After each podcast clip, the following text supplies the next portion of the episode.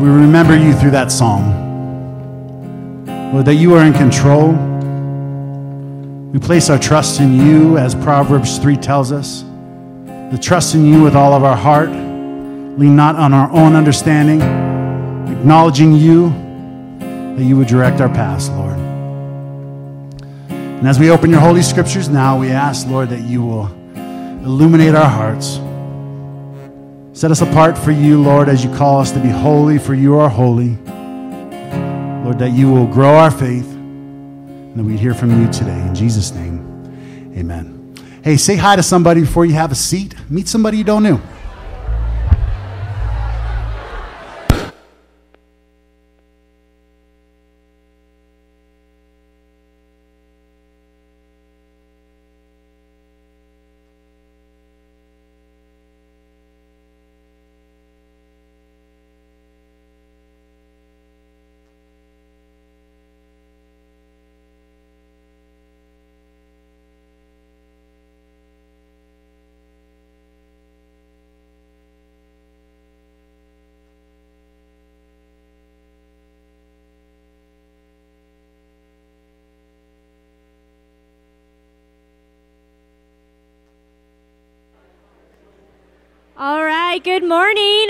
You can go ahead and take your seats. You can shuffle around and change your seat if you don't like where you're sitting. And if you are in junior high, they are having junior high service next door in our other building. So if you haven't left, which everyone has, but if you are in junior high and you haven't left the building, you can do so now. My name is Amy. If we haven't met, I am part of the staff here at Sierra Bible Church, and I am here to welcome you and say good morning and hello. I also want to make sure if you are new here or visiting, uh, there are there's information in the seats in front of you about the church. We have a connect table in the foyer that has information about all the happenings that are going on in this uh, in the week and in the month. Uh, we also have a gift for you if you are new and you want to pick that up on your way out. Uh, it's a scripture journal for the Book of Mark. So if you haven't noticed, we are in the Book of Mark. And these scripture journals have all these extra spaces for uh, those of you that like to take notes, as well as a coupon for a free drink at Drink Coffee Do Stuff, which is a local coffee shop here. And the owners happen to attend church here as well. And so if you are new, please get one of those on your way out, or you can get one now. That's fine too. Uh, I usually am up here also giving you lots of information about what's happening. I am pleased to tell you that I don't have too much to say this morning. And so, really, I just want to emphasize one thing, and that is our ministry fair that is happening in three weeks. Uh, if you don't know what a ministry fair is, it is one of those things where you go outside and there's all these tables with like poster boards and other things that tell you all about our ministries here. And so, if you're familiar with them already, great. If you're not, it's an opportunity to uh, get to know about all of the ministries here at the church. It's also an opportunity to sign up and volunteer and get your feet wet if you are not volunteering. Uh, there are there are a lot of ministries here, and the leaders and those that volunteer with them honestly have been doing it for ages. And I'm not saying they're old. I'm saying they're super loyal and committed individuals, and we love them. But it's always good to have fresh meat. All right, it's always good to have new faces and people plugging in. Also, because all of you have giftings, and I don't know what they are, but I know you all have them. And I'm hoping that you use them. And if you don't, it's an opportunity to use those gifts or use them more if you're already doing so. So that's in three weeks, June 5th, in between first and second service. All right, and so with that, we have our one of our elders, Brad Beers, who will be going through Mark with us this morning.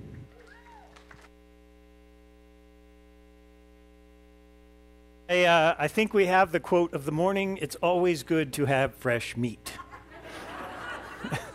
That's our new slogan. We'll be removing follow Jesus and make disciples and making our carnivorous stand for Christ. oh my gosh, I'm so pumped to be here. Part, part of it is because this is my favorite thing in the world to do. Part of it is because it is like gorgeous outside, in case you haven't seen it. Not that we don't love the snow, like Buddy the Elf, we love the snow too. And Um, also, Brad like sang three battle songs in a row, so I'm like, um, we're to need a Bible. So if you didn't bring one and you want one, uh, wave at these attractive men that are walking up and down the aisles, and they will put a Bible in your hand. If you don't own a Bible and you like that one, keep it. We want you to use the Bible. That is, uh, that is one of the crucial tools for following Jesus. Um, I, I don't have an intro for you this morning. I don't. Um, when you go to like learn how to speak class, they tell you make sure you have a captivating intro. Don't have it. Um, we're gonna, part of it is because we're covering a lot of text this morning, and I want to jump in as soon as possible. Um, but the other part is that the truth is, all I really want this morning is for you to be amazed by Jesus. That's it. That's it. I want you to be amazed by Jesus. Um, I want you to know that He selects people differently than you might think. It's amazing. I want you to know that He teaches religion differently than you might think. Also amazing. He sees the rules probably differently than you do. And because of this difference, you should follow Him. That's all I want. Um, so that's my intro. That being said, I'm going to pray that that would occur. Pray with me. Jesus, you are king. That world out there, they need, they need a king. And I submit to the fact that your kingship looks different than most of the time I want it to. Um, but be king of this time. Speak to these people. Use me in whatever you see, in whatever way you see fit. Speak clearly. And prime the hearts to receive what you have to say. Use this time. Amen. Um, like I said, we're going to cover a huge portion of the text, but I want to drive home the portion of the text that will show up the most. And so we're just going to read two verses. I know I'm doing this a little bit out of order of how we would normally do this, Brad. You're not following traditions. Yeah, the sooner you learn that, the better from me. Um, but go ahead and if you are able to stand up, opening your Bible to Mark 2, and we are going to just read two of the verses that I want you to be prepared to hear this morning. Again, we don't stand because we are we still have our Roman Catholic hangover or whatever the case is. We stand to re- use our bodies to remind our minds what we're about to do is significant. Two verses, Mark 2, starting in 13. And he, Jesus, went out again by the seashore, and all the multitude were coming to him, and he was teaching them. And as he passed by, he saw Levi, the son of Alphaeus, sitting in the tax office, and he said to him, Follow me. And he rose, and he followed him. You can sit down.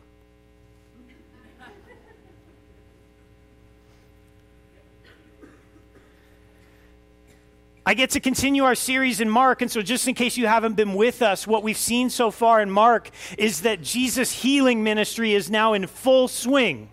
And he's anywhere he goes, he's attracting a crowd. He can't go anywhere without, without people gathering around them. And it's mostly because that Jesus is a circus and they want to see the circus. They want to see the miracles. They want to hear all of the weird stuff that he has to say. And that's what Mark wants to drive home this morning. Not as much the, the healing stuff, although you're going to get a little taste of that still. But look at what he says in verse 13, the last part of verse 13. He was teaching them. One of the things you might not necessarily know or have had emphasized to you about Jesus, but Jesus was what was known in the Jewish culture as a rabbi. A rabbi had an incredibly crucial role for the Jewish people. The rabbi was the one that taught them here's how to understand the text of Scripture.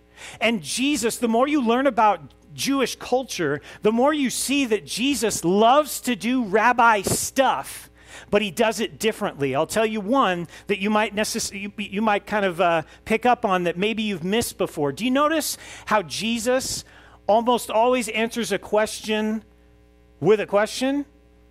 That's rabbi stuff.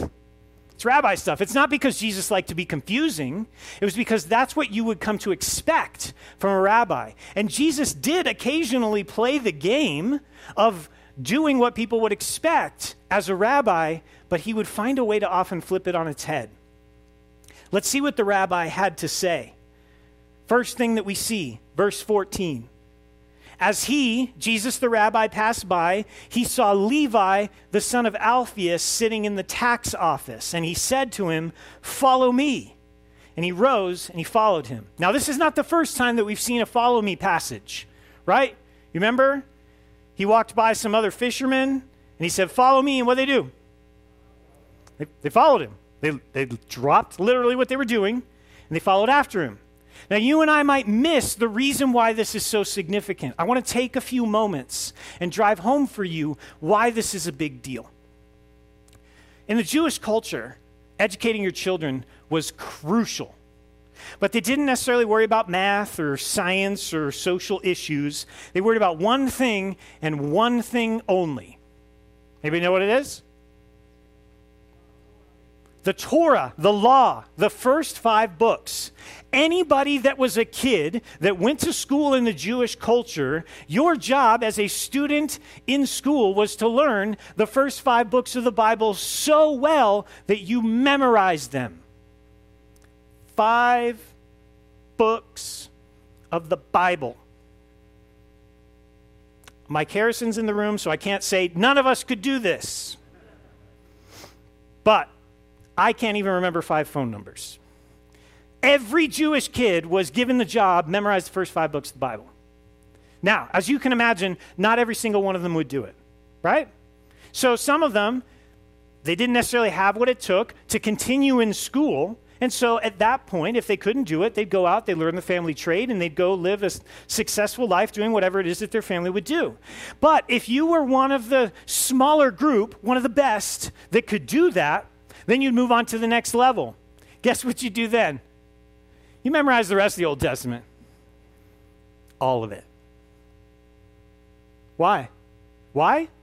Because remember, God had told them, keep this law on your minds, meditate on it day and night. In a culture where you can't just walk over to a bookshelf and pull it down, you're going to have to have access to the scripture somehow. So you got to memorize it. Still a useful tool for us today, but crucial for the Jewish culture. Now, as you can imagine, only the best of the best were capable of doing that and got to graduate. Okay? This is not a public school system where just they graduate you anyway. Only the best of the best go to the next level. The next level is you get an apprenticeship to a rabbi. You would go to a local rabbi because it was the rabbi that would take all the raw material of having memorized the entirety of the Old Testament and would now teach you that this is what it actually means and how to live it out. So you'd have these groups of people around these rabbis all the time trying to learn from them hey, what's going on? But here's the thing that wasn't even the top layer. The top layer was only those that the rabbi saw from his apprentices that there was something going on in this guy. Something different about this guy, and he actually has what it takes to do what I do. There was no graduation ceremony, no flipping of the tassel, none of that stuff that you would come to understand about schooling. The graduation ceremony was simply this two words follow me. Only the best of the best of the best dreamed of hearing the words, Follow me. They were the only ones even worthy of consideration for being a rabbi, for being in his presence. And they took that job so seriously that they would literally follow after him. They wanted to get the dust coming up, the dust cloud of their rabbi. There's Jewish funny stories, literally, where they kind of joke about themselves, where there were literally people following their rabbi into the bathroom because they didn't want to miss what might happen seems weird. But for you and I, you have to put yourself in that spot. of thinking of how hard they had worked to hear the words, Follow me. And how many of their schoolmates and classmates and friends and the people that you thought would have been most likely to succeed, and everyone voted them most likely to succeed, they had all failed and dropped off. So when a rabbi showed up to people who had normal jobs, something's weird right? Because these people didn't have normal jobs. The people that heard the words, follow me, were not normal people. They weren't fishermen, and they especially weren't tax gatherers. More Jewish information for a second, just in case you're not aware of this. Jewish law was based off of the purity of Jewish life. You had to be different than the rest of the Gentile world. So much so that, yeah, we have to make concession for the fact that you probably have to go to the store every once in a while, and you're going to have to be around Gentiles. So whenever you're around Gentiles, just make sure that you then follow these rules of cleaning up afterwards to reinstate your official purity. Imagine what you Imagine the type of friendships you would have within your community if you worked for a Gentile government. Every single day, you were ritually impure. Every day. You'd be an outcast. You'd be an outsider. No one would invite you to their parties because you're impure. And it's my job to stay as pure as I possibly can. So tax gatherers were already on the outer circle.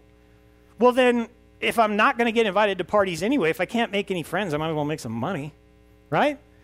It's my job to take your money and give it to the government. You owe the government 13%? Yeah, let's call it 15.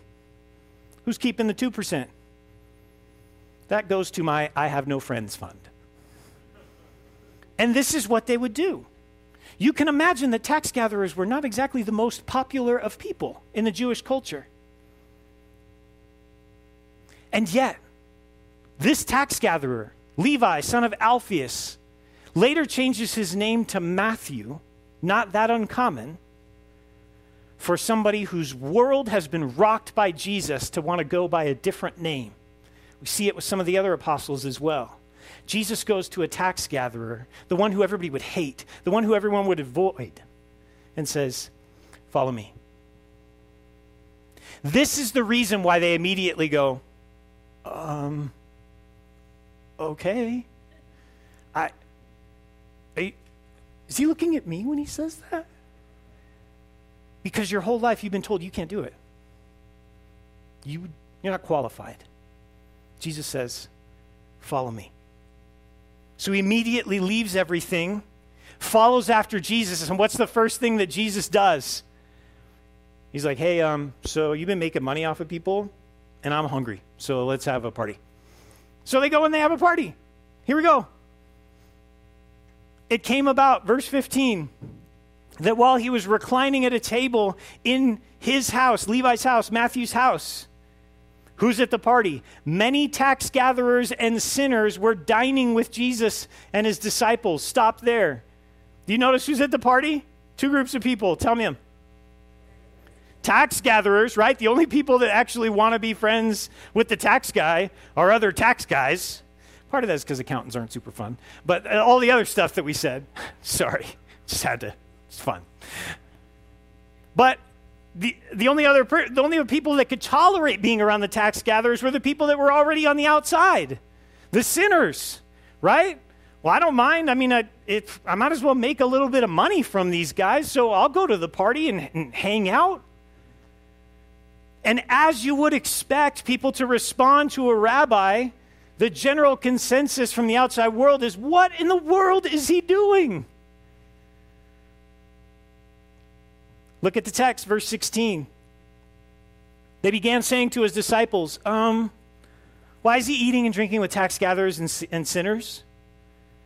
And hearing this, Jesus said to them, It's not those who are healthy who need a physician it's those who are sick. I didn't come to call the righteous, but the sinners. What Jesus shares with them is something that, at least in my life, I have found often to be the case a lot of the times the hardest people to evangelize are good people, aren't they?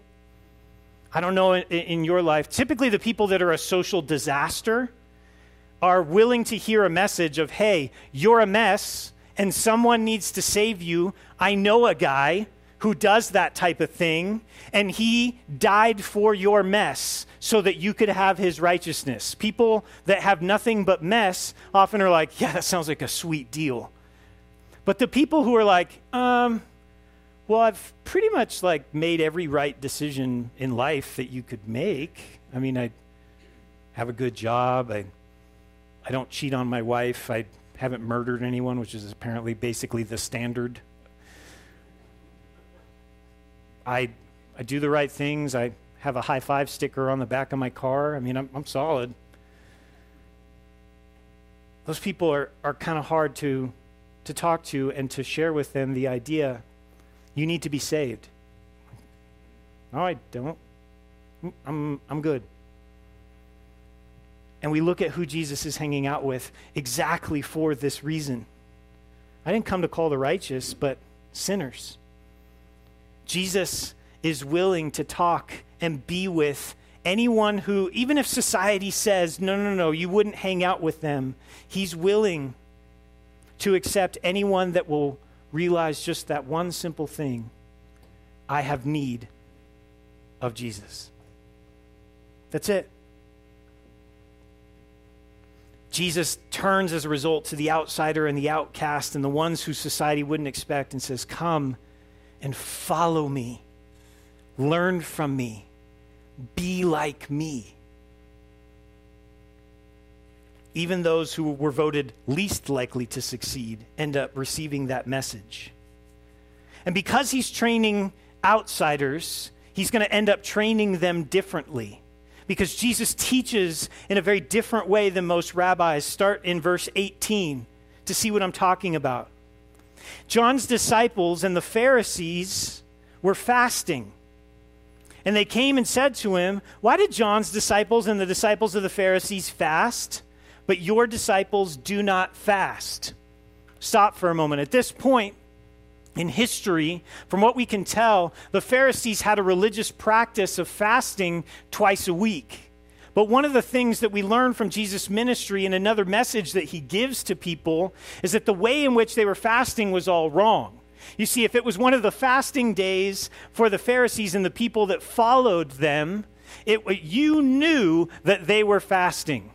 They essentially, I mean, they wouldn't really, but metaphorically speaking, would wear a t shirt saying, hey, it's one of my fasting days, right? So that if you, like, were encountering the hangry version of them, they would be justified, right? Because they're hashtag suffering for Yahweh, right? Like, that's, that's what their life was on those days. And and if that's what you're supposed to be, if you're a holy spiritual person, it didn't make sense to those who were pursuing trying to be a holy spiritual person. Why is it that Jesus, you, you're not fasting and your guys aren't fasting? What's going on here? Verse 19 Jesus said to them, While the bridegroom is with them, the attendants of the bridegroom don't fast, do they? So long as they have the bridegroom with them, they cannot fast. But the days will come when the bridegroom is taken away from them, and then they will fast in that day. I don't know if, if you like weddings. Some of you, I'm sure, in this room, in a room this size, some of you are like, oh my gosh, I love weddings. I'm not a big fan. You can hate on me for this, and that's fine. I don't even like myself for this reason. But the, the, weddings have a tendency in our culture to have like all kinds of like pomp and circumstance associated with them. And then we like have like special dances and special food and I'm supposed to smash the cake and there's some weird garter thing that I'm not even sure where that's coming from and why we think that's cool. But in, in a Jewish culture, weddings, I might have I might have been able to sign on. Why? Because basically a Jewish wedding ceremony was yes, there was a ceremony, but essentially it was just getting together and eating, sometimes for up to a week. You would take off work for a wedding.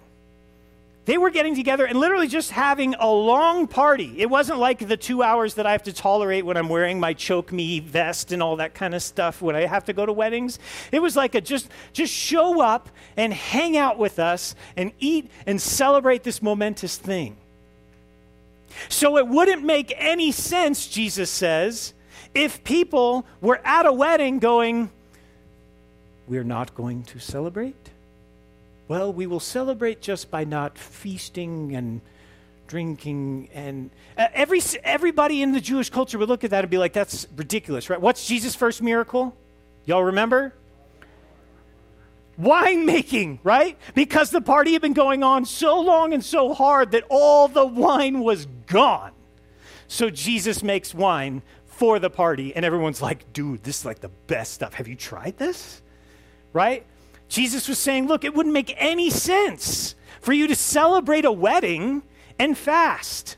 What Jesus is trying to communicate to them is that this was the time in his presence. They were in the presence of the source of all human joy, and that was worthy of celebration. But people in his culture didn't have any concept of why they were even fasting. They were just doing it because that's what the religious people would do. So if they're doing it, I feel like I, I should be doing it. And Jesus says, no, no, no. You need to understand the reason behind what's happening, the meaning behind these practices. It wouldn't make any sense for my people in the source of my presence where of me that I love to celebrate. It wouldn't make any sense for us to be fasting right now. Now, that still begs the question of well, when is the right time to fast? Jesus says there is a time to fast. That's a whole nother message for a whole nother day. The point is that Jesus was going to be teaching differently because he was teaching a different group of people than most rabbis would have around them. So much so that he gives two more examples to try to help these questioners understand. Verse 21 No one sews a patch of unshrunk cloth on an old garment. Otherwise, the patch pulls away from it the new from the old, and the worst tear results. No one puts new wine into old wineskins, otherwise, the wine will burst the skins, and the wine is lost, and the skins as well. But one puts new wine into fresh wineskins. Probably a helpful illustration for them, probably not a super helpful illustration for you now. Let me try to help if I can, okay? what happens with you, generally speaking, when you have an article of clothing that somehow becomes destroyed? A rip, a tear, a major seam, uh, something bursts, buttons all fall off, whatever the case is. Normally in our culture, what we do, because we are like the abundantly wealthy kings of the world history, is we just go, eh, that's now a peasant drapery, and we move on and we go and buy another thing that just got wrecked, right? In their culture, they didn't have that option to be able to do it.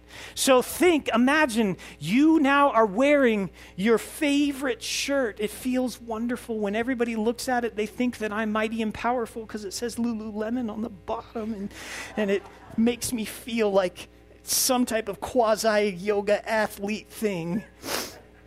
I'm sorry. if it ripped, well, I, I can't just like throw that shirt out. That I have to fix it. Now, here's another thing you might not understand in terms of the clothing that we have. And Joe will check me on this because he makes clothes, which is really cool.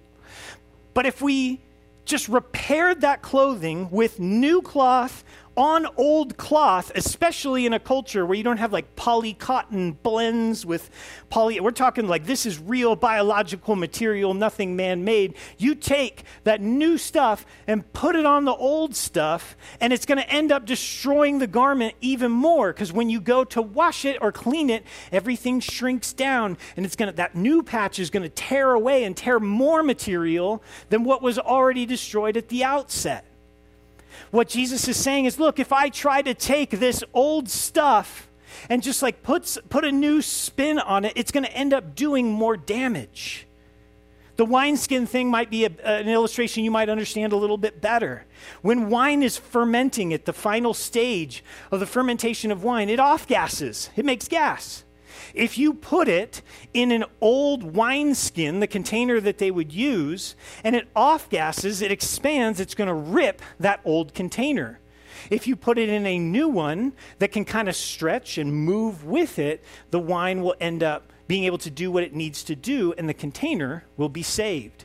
Again, what Jesus is trying to illustrate is look, if I take this group of people that you guys had all completely turned your backs on, saying, These people, there's no way that they would be likely to succeed, there's no way that they could follow a rabbi. And then try to teach them in the way that you would normally teach them and do the things that we would normally do with them, it's going to end up causing more damage in the long term to these people. I'm going to have to do this differently. Now, I don't know if you know this about Mark, but Mark is not necessarily written in chronological order, which is not necessarily a huge problem. But Mark wants us to see this concept in action by giving us two more stories with similar ideas in the rest of the passage we're going to work with today. What Jesus does at this next moment in verse 23 starts to really double down on the difference of his teaching with this different group of people. Verse 23 it came about that he was passing through the grain fields on the Sabbath. For those of you that uh, have a flair for the dramatic, that would be the moment that your head should go dun dun dun dun. Something's going to happen. Because in the New Testament, they seem to only bring up the word Sabbath unless something big is about to happen. And sure enough, and his disciples began to make their way along while picking the heads of grain. Okay. Again, got to do our Jewish homework to try to understand this. I'm not having you flip around the text too much, but this is the moment where I want you to see something. Go to Exodus chapter 31.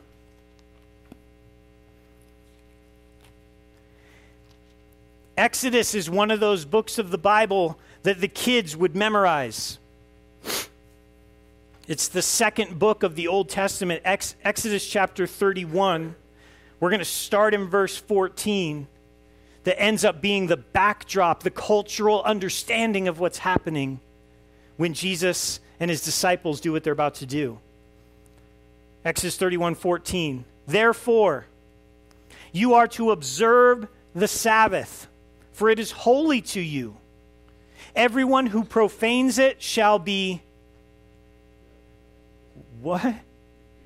What did you say? Put put to death?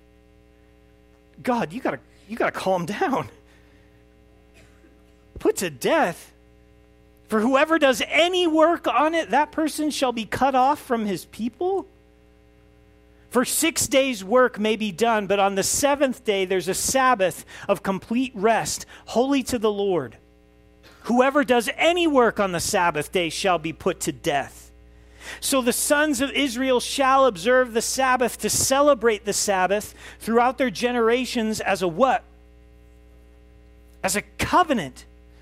New American Standard, the version I'm reading, says a perpetual covenant, a covenant that goes on forever and ever and ever. It's a sign between me and the sons of Israel forever.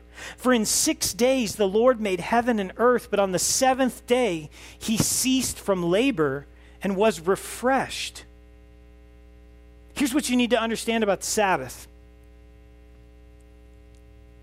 I want you to picture it in your mind. There's nothing except for God. One day he wakes up, metaphorically, calm down. One day he wakes up and is like, let's do some creating today. Boom. There was nothing. Boom. There's everything.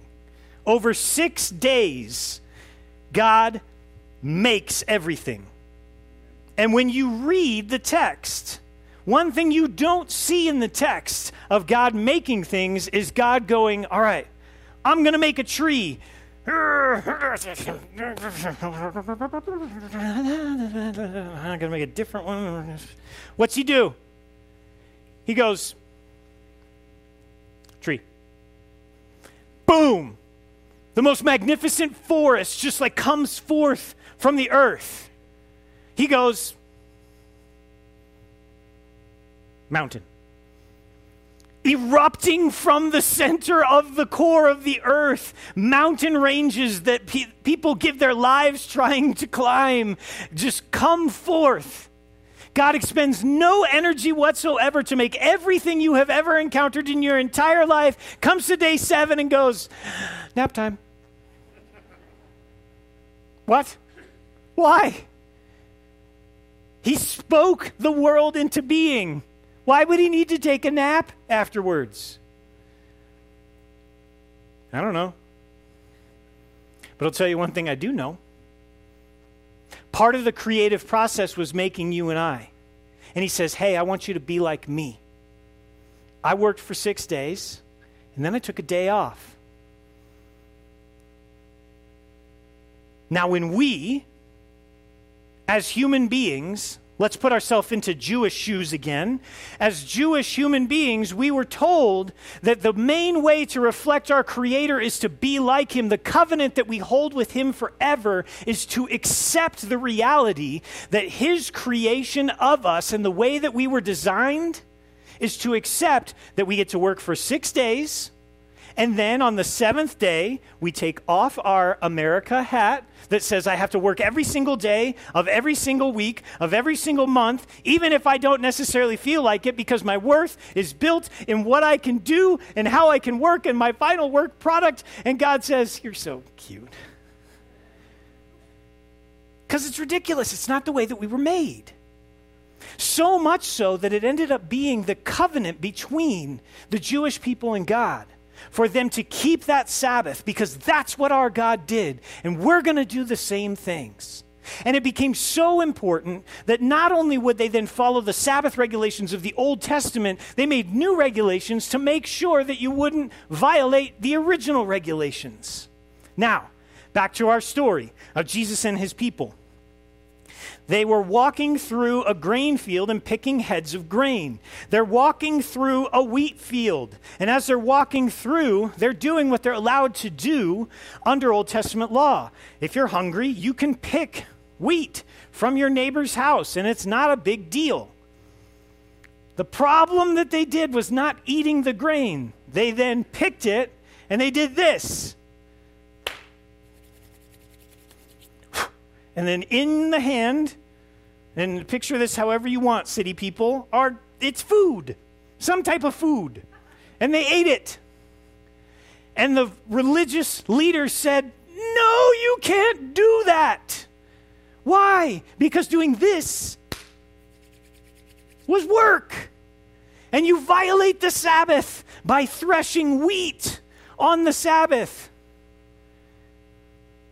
How does Jesus respond? He got asked a question in 24, and what's he do? Rabbi stuff. He asked them a question. 25. He said to them, um, hey, you guys that like have read the text a lot, have you read that story when David, what he did when, when he was in need, became hungry, and his, he and his companions entered the house of God in the time of Abiathar, the high priest, and ate the consecrated bread, which is not lawful for anyone to eat except the priest, and he gave it also to those who were with him. He's, uh, he says to him, Hey, you guys know the Old Testament, yeah? Yeah. You, you remember that part where, like, David went into the temple, okay, now that may not necessarily strike you the way that it strikes them. You have to remember that to the Jew, David is the Jew. The Jew. He's like the Arnold Schwarzenegger of Jews, okay? For David, who's not a priest, goes in. He's like, I'm hungry. Me and my men want some num nums. He went into the temple. Whoa, what are you doing? You're not allowed to do that. He goes over to food that specifically was instructed by God. Hey, that doesn't get touched by any commoner. That's only the bread that gets to get eaten between God and the priest as a specific part of a specific ceremony. And David goes, yeah, I'm going to eat it. And he eats it with his people and has them do the same. Jesus goes, Hey, you remember that story? And they're like, um, Yeah. I mean, we don't like teach that one a lot. Because the Jew shouldn't do non Jewish stuff like the very big Jewish no nos. Then he drives home two points that blow their minds. Verse 27 He was saying to them, The Sabbath wasn't made for man. I'm sorry, the Sabbath was made for man, and not man for the Sabbath.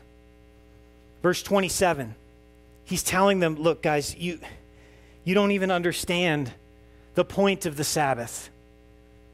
Keeping Sabbath was about recognizing man's relationship to God and accepting the way that God had created man to be. In essence, it was man allowing God to make decisions for what was best for man, not us in our short sightedness, making our own rules, leading our own way. The Sabbath was made for man, not man for the Sabbath. That, in and of itself, would have been controversial to hear from a rabbi.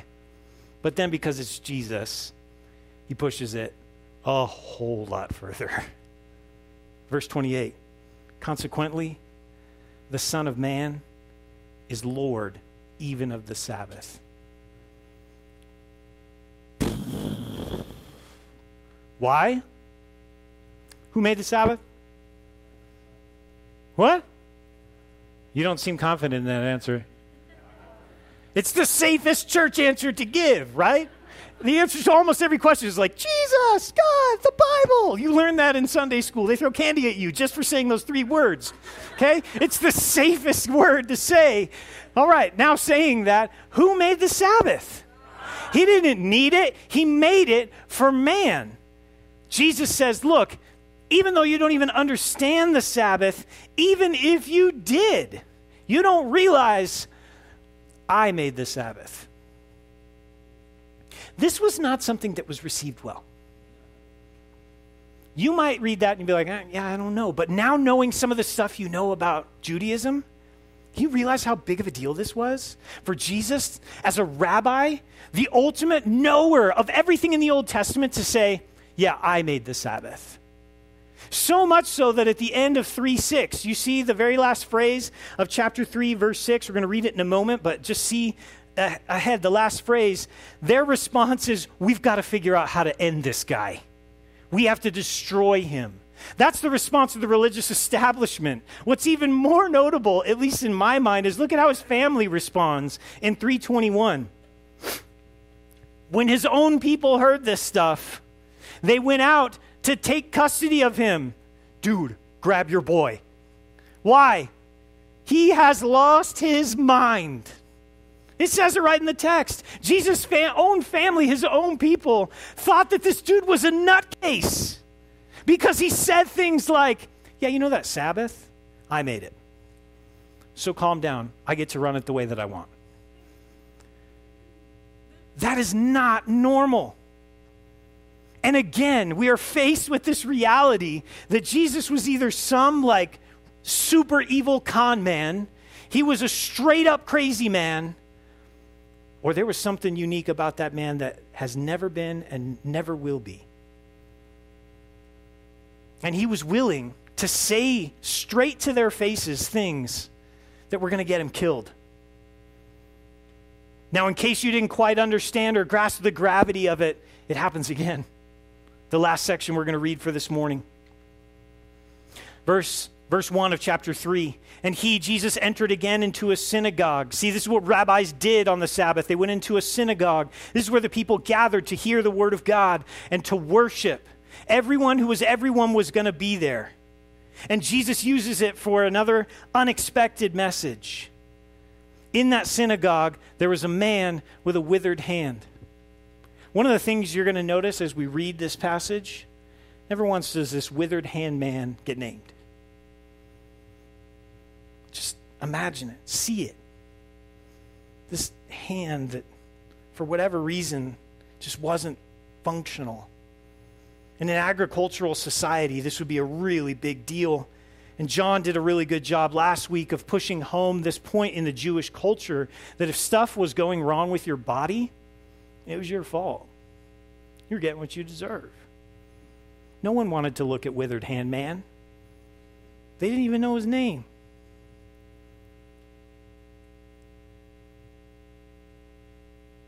Jesus saw him. Did you notice that? A man was there with a withered hand. And they were watching him to see if he would heal him. The day had finally come when they were willing to look at withered hand guy. But it wasn't because they wanted to look at withered hand guy, it's because they wanted to accuse Jesus. So Jesus says to the man with the withered hand, Hey, come here. Get over here. He said to them, Is it lawful on the Sabbath to do good or to do harm? To save a life or to kill? At this point, everybody makes the right decision to be like, I'm not saying nothing.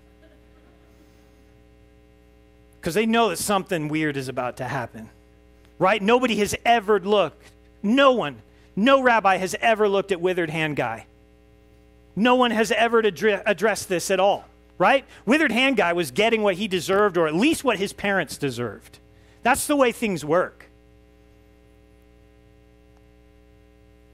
They kept silent. So he looks around, and I love this next word with anger. I love that. I love it because it's real. Can you imagine how angry you would be to look at the face and the cowardice of these people whose job it was to try to guide people to the truth. And they didn't know how to respond because they were so wrapped up in their understanding of all these Sabbath regulations instead of seeing withered hand guy. He was grieved at their hardness of heart. So he said to the man, Stretch out your hand. He stretched it out and his hand was restored. And the Pharisees went out. Notice what they don't do. They're not like, Did you see that? Like, that guy's been that way. He's been that way for like a long time, right? I don't know. I never really look at him. I haven't noticed him, but like, no, I for sure, I've seen that guy here for like years, and he's been like that for a really long period of time. They don't, they don't do that. What do they do? They begin taking counsel with the Herodians against him, how they might destroy him. We, we have got, we have got to stop this guy. Everything is coming undone. Everything that we would expect a rabbi to do, he doesn't do it. He does the opposite. And it's ticking us off. We've got to change this. Jesus saw the rules differently than those people did. When you come to Jesus, who do you think you're dealing with?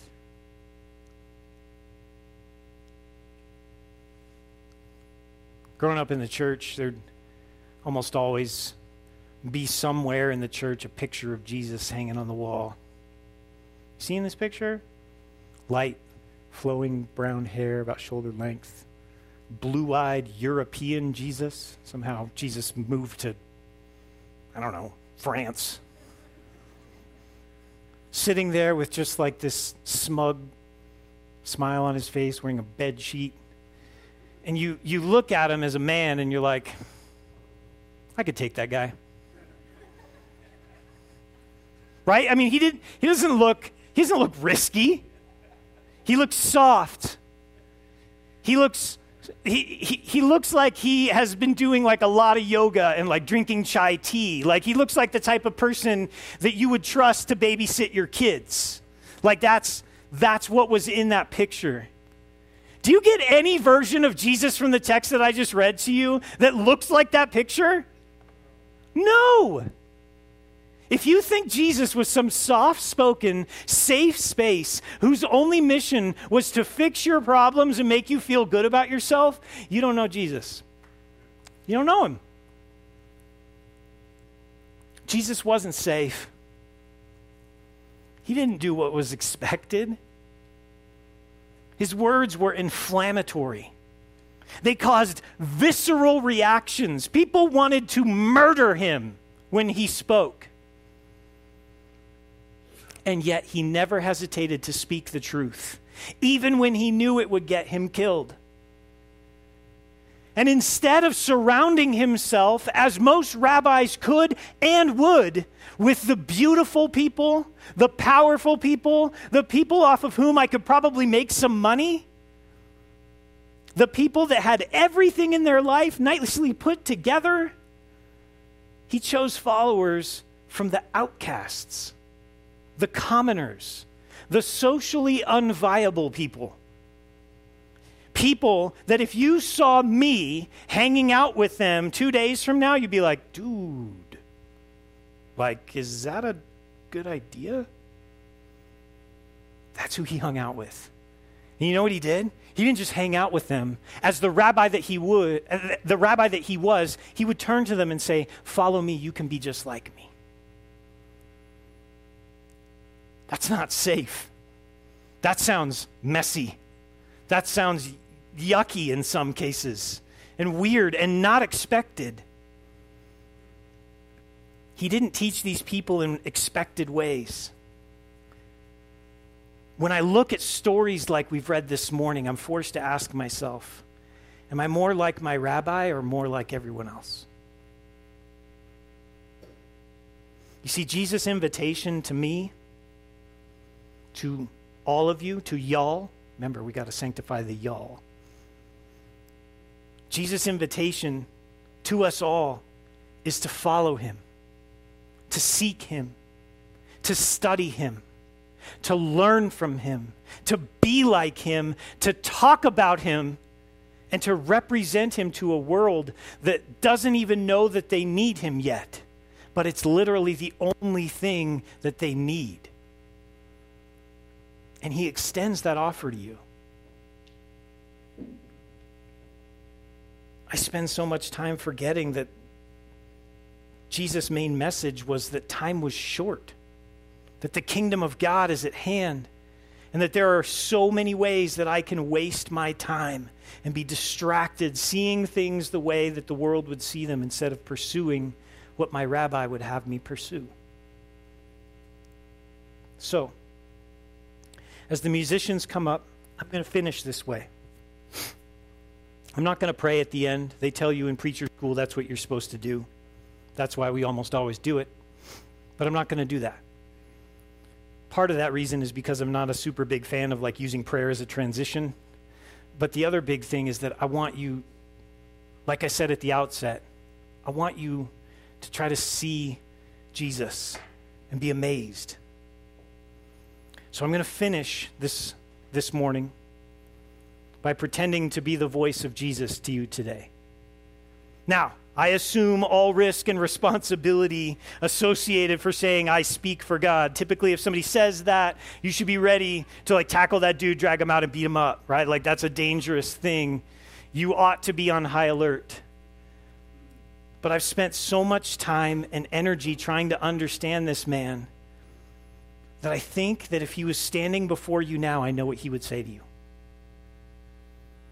And so as I speak the next few words, Try to do this for me. Don't hear me, hear him.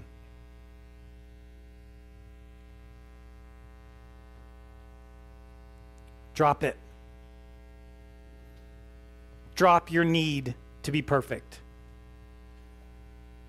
Drop your need to be with the in crowd. Drop your need to be religiously squared away. Drop your need to care more for the rules than for the heart. Drop it all and follow me. Join me. Be like me. Just follow me.